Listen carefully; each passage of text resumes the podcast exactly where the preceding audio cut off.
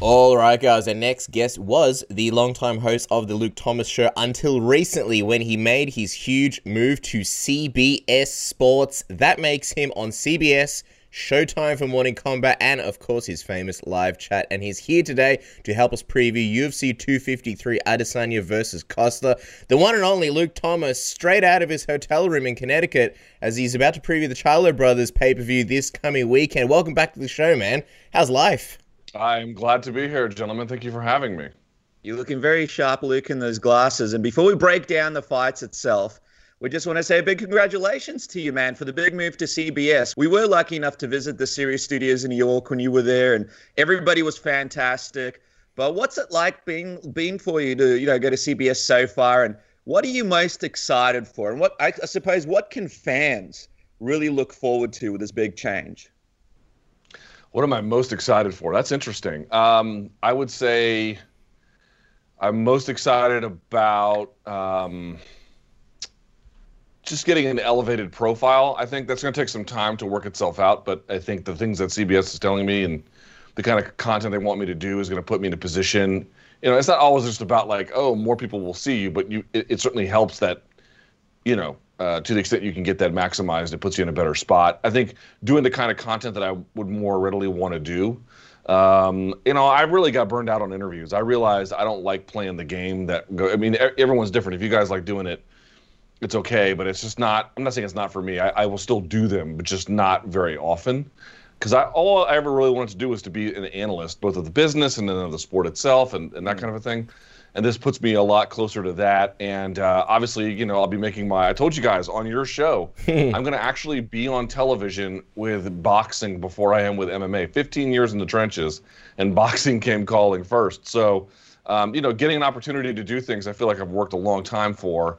No one owes you anything, of course, but um, I'm, I'm I'm excited about it. Yeah, and by the way, again, congratulations. We're so excited for it, and it's it's so great to see boxing sort of. And of course, just a matter of time till you you're the next Joe Rogan here at MMA. But I'm just curious, what are your thoughts on the current landscape of MMA media? Because me and Cass, we always talk about it uh, some of the peers in the industry as well, and it seems like things are really changing. You know, there was kind of that era. You had Ariel and yourself, and a lot of the big names at some of the the smaller niche websites and now a lot of people have sort of gone over to ESPN and a lot of things has, have changed and people are getting their news in different ways. For example, the long format podcast, even what we used to do, where there would be four or five interviews and would go for many, many, many hours, has switched to smaller, shorter episodes, maybe one interview put, being put out. And I'm just curious, what are your thoughts on the sort of movements in MMA media right now where it's all really going? Yeah, it's an interesting question. It's one I was actually talking to. Uh, I was, I was talking to Brian Campbell about it last night, and my view has been that like I watched sort of the several generations of things happen, which is to say, like at first there were a couple of very small sites, um, or even like sort of modestly big sites, like the early stage Sherdog and the early stage MMA Weekly un- run under Ryan Bennett. And then a lot of it was on forums, uh, mixedmartialarts.com, previously MMA.tv being a very famous one. And then you saw this pro, you saw this move towards more um, uh, I would say professional news sites. Uh, USA Today bought out MMA Junkie. Uh, Vox Media bought, bought out Bloody Elbow, MMA Mania, um, uh, eventually MMA Fighting from AOL. AOL was, of course, um, the, the, the first people to put out MMA Fighting. And then the MMA website kind of became the very preeminent stage for the sports um, in general, not in totality, but in general, for the more preeminent and established uh, and, and noteworthy talent. And I think that has somewhat declined. It's not to say that the websites don't serve a valuable function or that most people still don't go to them or whatever. They certainly do. If you are on one of these websites, you're in a very, very privileged position, and that should be clear. But you know, relative to how that was maybe 2012 or so, I don't think it's quite as much. And to your point, you now see uh, more, I think, people in this space who've been in it a little bit longer you know, moving to television or, um, um, you know, in the case of what you see over in Sirius XM, uh, radio, or in my case, a bit of a hybrid of certain things, uh, a little bit of television, a lot of internet, that kind of thing. So, um, but they're off these, these, all these like these, uh, you know, they were owned by major companies, but they were kind of niche platforms. And then to your point, there's also sort of this proliferation of social media where a lot of people can break news, Mm. where a lot of news is disseminated, a lot of analysis is disseminated. I think it's kind of broken up a little bit. The concentration is broken up a little bit and then reconcentrated in other ways. But I think the biggest takeaway that I would have is that the MMA website, uh, again, still quite valuable, but not quite what it once was. Mm, 100% agree. And also, just going back to your move to CBS, for me, the big takeaway is it's good to see somebody who has worked for so hard and so long sort of be rewarded in that. You know, sometimes you're kind of rooting for people to get that big push, and you're like, man, if this guy never got that, that would be an absolute crime. So we're personally very happy for you, Luke. Um, all right, looking at Adesanya versus Costa, we, we have to address this interaction they shared in the Abu Dhabi hallway where they kind of sized each other up and, and sort of joked around. And, you know, they were very cordial. I'm curious, what did you make of it? I know when I first saw it, I was like, what the fuck is this? This meant to be bad blood. What is going on? They're touching shoulders. I was like, I'm not happy about this. Been lied to. I don't like it at all. And then I rewatched it. I was like, actually, no. You know what? There was kind of some tension. There was a little bit of like both guys trying to alpha male each other. Israel maybe trying to big brother Costa, but it just seems so weird. And I thought, you know, I, I was looking forward to if they were going to do a presser or weigh-ins that moment where like, oh my god, they finally came face to face. I just didn't expect it like this, and I wonder what you made of it. Should that video have even been released? I wonder if Dana White was just like, oh, what are you, what are you doing releasing a video like this where we're marketing this around bad blood? And I wonder if you think, you know, this this does anything mentally for either guy, whether, you know, Paulo Costa had that, I don't know, this mystique about him of, you know, that, that has gone out the window now that he's come face to face with Israel Adesanya. No, I don't think so. I mean, you know, I've I've watched uh, all of his fights in the UFC in preparation for Saturday, and there are several times where excuse me, uh, where Costa has opponents that he you know uh, helped up off the canvas or shook hands with or hugged with or had positive things to say about. Like it's not always been when he's like I'm going to be aggro all the time, in your face, 100 miles an hour, you know, all piss and vinegar and nothing else. You know, he can he can sort of be a, a wild man in the cage and then you know reasonably normal, I suppose. Um, outside of it, you're like, well, what about a guy like Adesanya where they had this uh, obviously terribly bad blood? I think it's probably a couple things. I mean, you know, who knows what the time change and all the travel has done to them uh, in terms of like, you know, how much energy do I want to put into this? They probably have also been told, you know, um, and they understand like anything that jeopardizes the fight is going to be very bad for your career. They're already under very strict circumstances, you know, these 48 hour lockdowns in their room. Maybe that plays a role. But honestly, the thing I think about it most is they didn't want to be the guy to lose their cool in front of the other guy. They both kind of wanted to play it cool. Mm. And then it just sort of worked out the way that it did, which everyone was like, I thought you guys hated each other. But between the, all those other things, factors that I mentioned, and then just, you know, realizing you've said everything you could possibly say about this guy. You've done every interview you could possibly do on either side in Portuguese and in English for Borrachinha, and then certainly, um, you know, whether it's Kiwi press, Australian press, American press, whatever. Adesanya has done a number of it. What else is there to say? What else are you going to do? You know, I mean, do we have to like sit here and have shoving matches every time people pass each other in the hallway? Yes. These guys are established. No, just kidding. Ad- Ad- Ad- well, Adesanya much more so, but you know, it's like, dude, here's the thing. Do, do does anybody actually think the fight is going to be different as a consequence? I couldn't imagine arguing that position. It's going to be as intense and brutal as it ever was. So a funny curiosity is what I would say, but not much more than that. It's funny because it almost reminds me a little bit of back in the day when some people still thought pro wrestling was real. and there was that one incident where they called the Iron Sheik, I think, with Jim Duggan um, in a DUI with a big bowl of cocaine. And they were both playing a good guy and a bad guy. And that's the storyline together. And that blew people's minds. And I think people think back to that moment in Melbourne, you know, when Israel's on the cage doing the stone cold double fingers. And now they're in the hallway, sort of complimenting each other a little bit and being friendly. So maybe some people were like, oh, we're being rude. But regardless, the fight should be interesting because Paulo Costa, interestingly enough, leading into the Yoel Romero fight, and I believe he said some stuff about Yoel going in there, um, was quite friendly with Yoel Romero during fight week as well, and quite res- a lot more respectful than he was leading into that fight too. So it doesn't really say anything about the fight, like you mentioned, Luke. But when looking at the juggernaut that is Costa, it is it is fair to say that he does his best work against the cage. And with Israel's great lateral footwork, how success, successful do you think he can be at getting Israel there and keeping him there long enough to be able to really cause some damage? Yeah, I mean, this is the central tension of the fight. right? I mean, that's really what it's about. Uh, you know, I don't think I have to go back and verify this, but I've, I have my notes up here. I don't think Costa has scored a knockdown that wasn't behind the two black lines, which is that short space between the sort of last third of the canvas and then the cage itself. All of the his best work comes once they have stepped back, and that's true for a lot of fighters but it's like especially true for him, which is to say, for example, Adesanya has you know knockdowns there, but he's got him right in the middle of the cage as well, right? So he can do it in a lot of different ways. And so to your point, with the lateral movement of Adesanya, how much will that undercut it? So uh, probably a lot. Um, the good thing, or the uh, to me, the task at hand for Adesanya is yes to stay on your horse, but more than that, to weaponize Costa's forward movement against him it's not merely getting out of the way, although I think that will be a part of it, to be clear, right? You can't weaponize it in every second of every instance of every round. But really, what will slow him down or take that away or something would be one, the lateral movement, get, sort of getting away, making it not effective, and then making him desperate or something or changing what he was doing. Two, punishment to the legs. There is some tape evidence, and I'm going to say some, not a ton to indicate that Costa is susceptible to leg kicks because of that forward pressure, right? And so I wonder what Adesanya might do there. He is a he is a leg kicker, but not a heavy leg kicker, so that will be an interesting thing. But to me, the really big thing that Adesanya is going to have to do to weaponize that forward pressure against Costa is rhythm changes. Uh, there's been a couple of times, including the the Romero fight, the Hall fight, and I think even to an extent the Bamgbose fight, well, what would happen is you have Costa barreling into these guys, right? I mean, just marching them down. And, you know, he's that's a hard thing to deal with because the thing about it is Costa has a really good chin.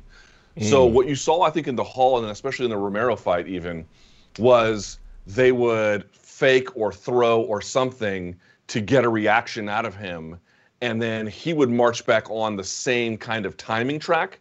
And they would go in a broken rhythm and then change it. And he would walk right into something right? So he was just walking into these strikes, and they landed. And I think in one of the fights, I have to go back and see which one it is. Maybe was it the Hall fight, the Bamgbose fight? One of the two. He gets dropped as a consequence. Um, now he immediately recovered, so it wasn't a thing. But you know, the best kind of strikes are the ones they don't see coming. If he can sit there and wait on you and then cover up, those are going to be harder strikes to land. But if he's barreling into you and you're switching on a broken rhythm and he just marches into a punch that he did not anticipate coming because his timing wouldn't let him, those are going to land with more authority. So, yes, the lateral movement to me is going to be a key.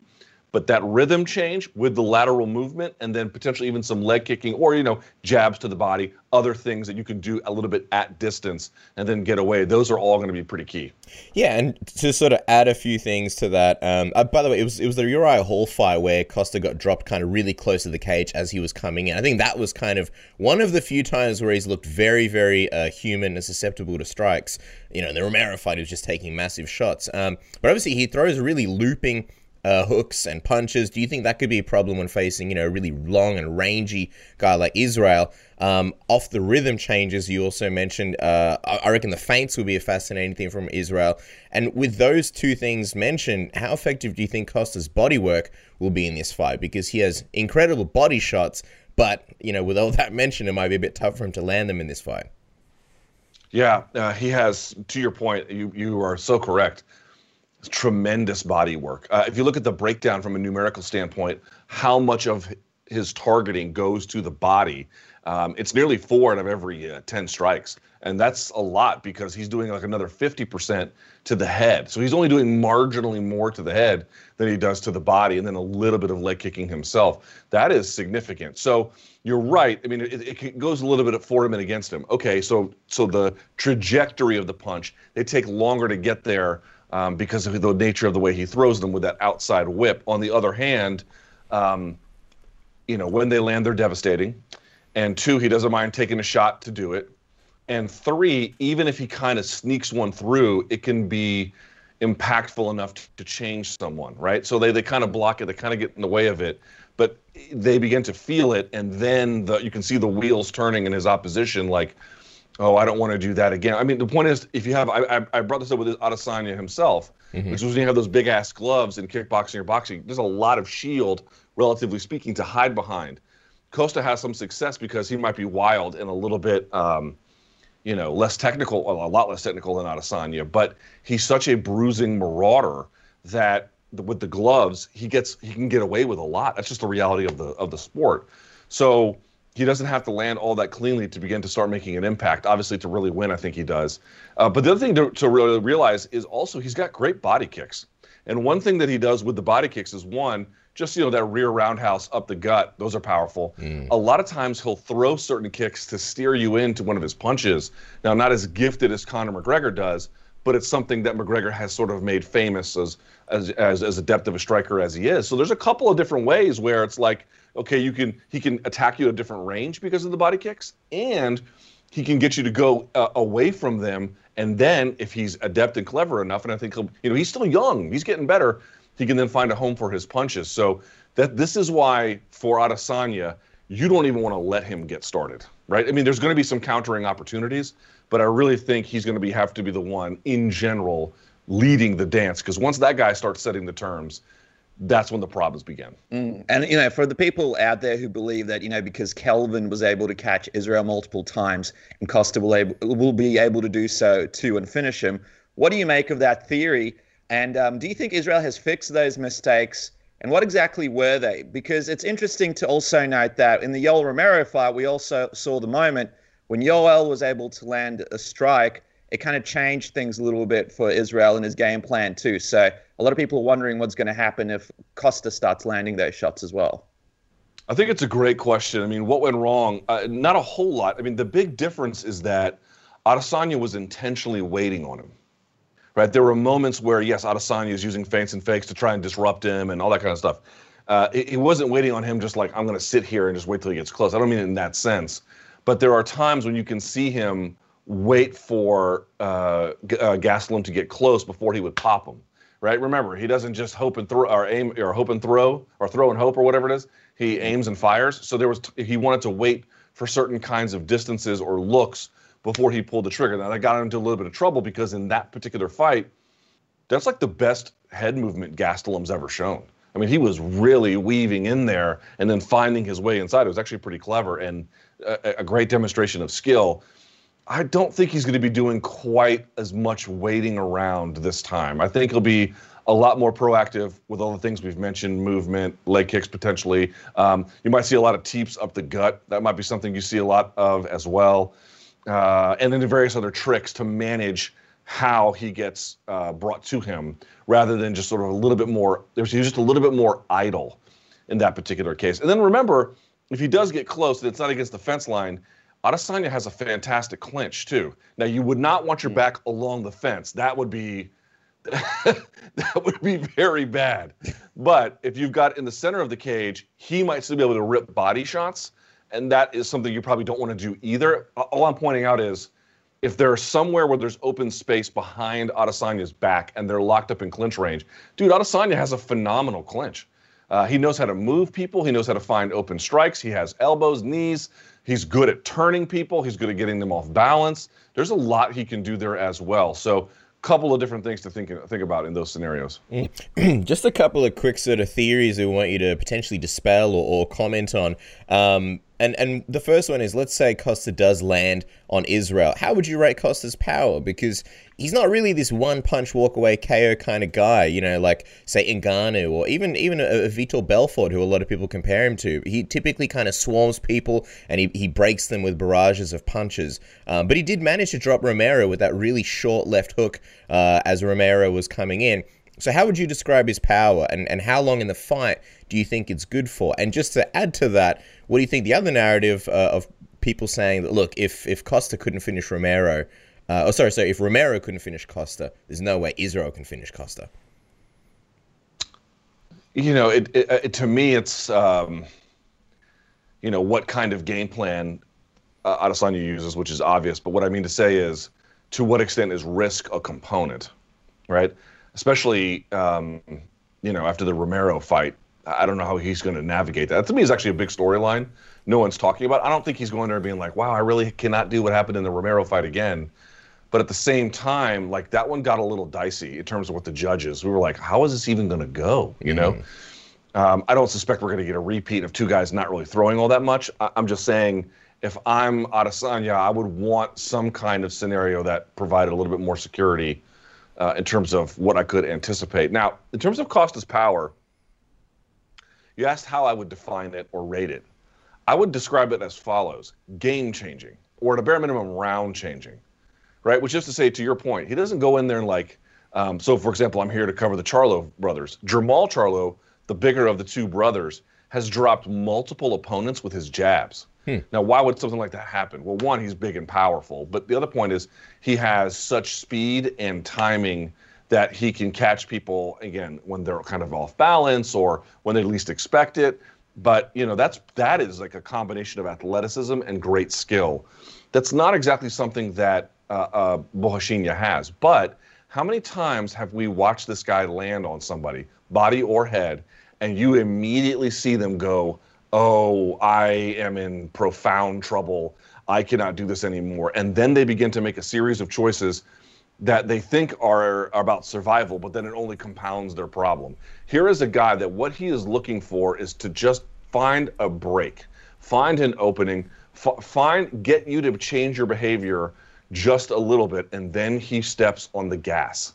That's really what he's about. He is about finding a chink in the armor and then just ripping it wide open. And so you're right. He's not. I mean, who, who knows? He might go in there and flat one punch Adesanya, and that wouldn't be the most shocking thing in the world. But if past his prologue, I think what he's going to look to do is hunt the guy, land on him a few times where now he's not making the same evasive choices, he's not making the same intercepting strikes, he's not thinking the same, and then really just a, like a dog on a bone go after him. And that has worked out extraordinarily well for him to the point where it's worked out for him every single time.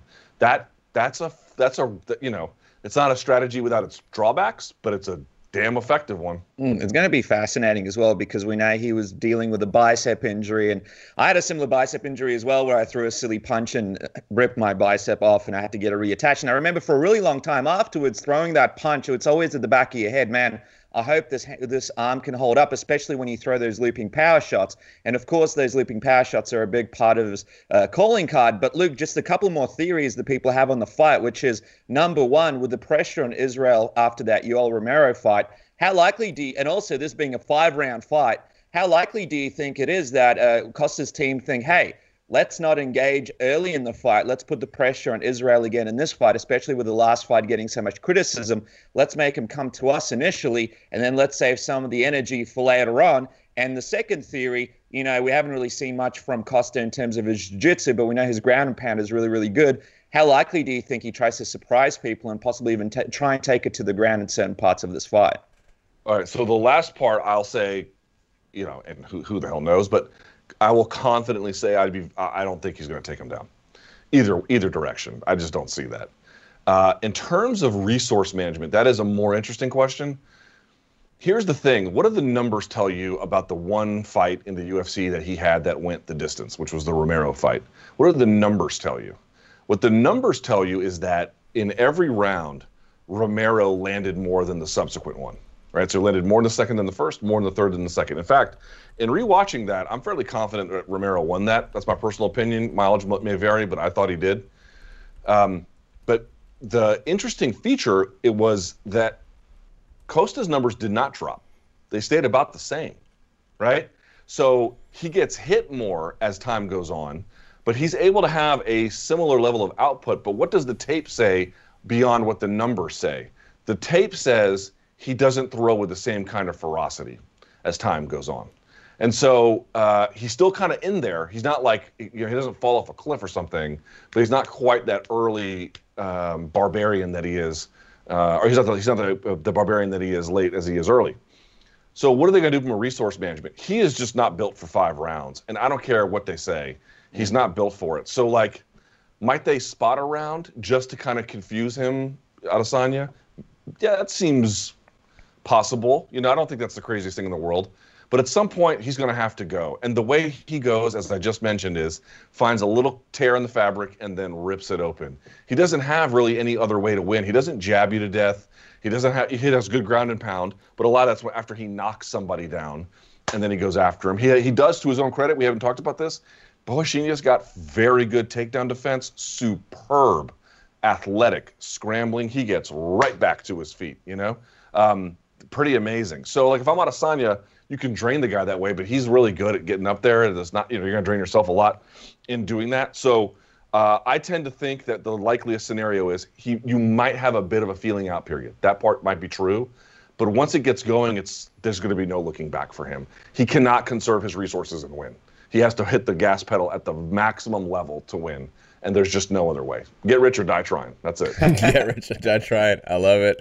Um, I think there's a lot of factors here, man, on, on Israel's side. I, I made a prediction on a different uh, video for BeyondTheGame.tv, and uh, I, I believe Israel will finish him hopefully like second, third round. Not hopefully.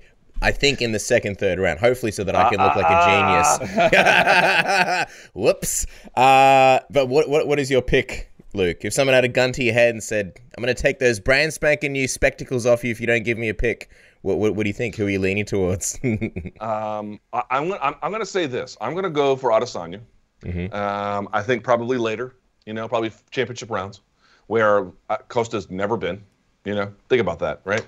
What's he look like in the fourth round? He's probably going to fall off a cliff, I, I, or you know, unless he spots in the first. But then by the fifth, he's going to have a lot of issues. Um, and remember, they're going to be fighting at a weird time you know, which will probably have an impact up and down the card, but still one thing to consider.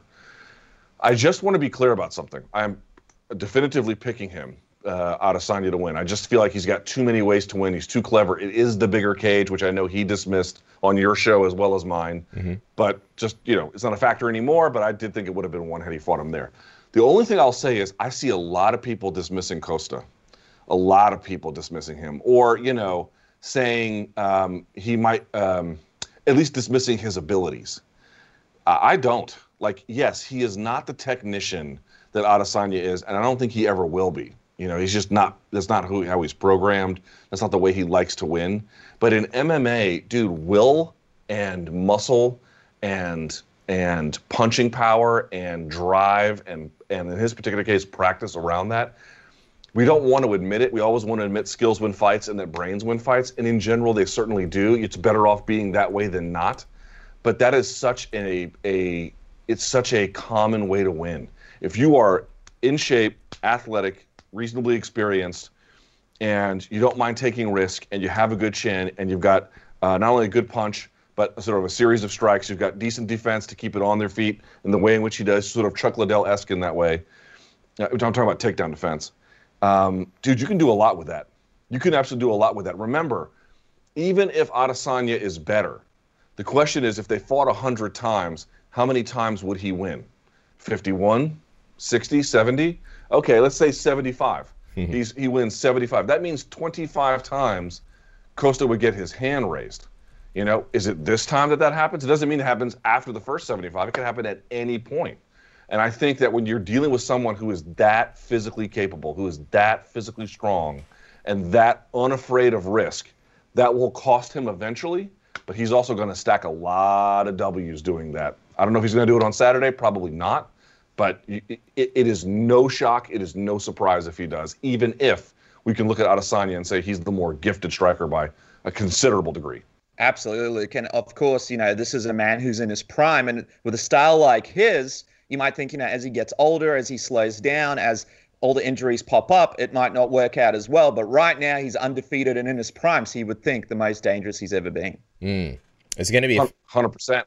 It's and it's funny because you could almost say that about about both guys with Israel's speed and his technique and the way people change when they decline. But anyway, a lot of a lot of questions are going to hopefully be answered this weekend. Follow the man on Twitter and social media at L Thomas News. Of course, at Morning Combat, the brand spanking new account. Make sure to give it some love. And of course, Morning Combat every Monday, 11 a.m. Eastern, which we've done the maths, and that is 1 a.m. Tuesday nights here in Australia. Uh, Luke pumping out just fantastic content, and uh, we look forward to your coverage this weekend with the Charlo brothers fight, and just in general, man, everything on CBS Sports that you'll be doing. Yeah, it's a, it's a great weekend for combat sports fans, and uh, I can't wait to see what happens. Thank you, boys. I always appreciate it.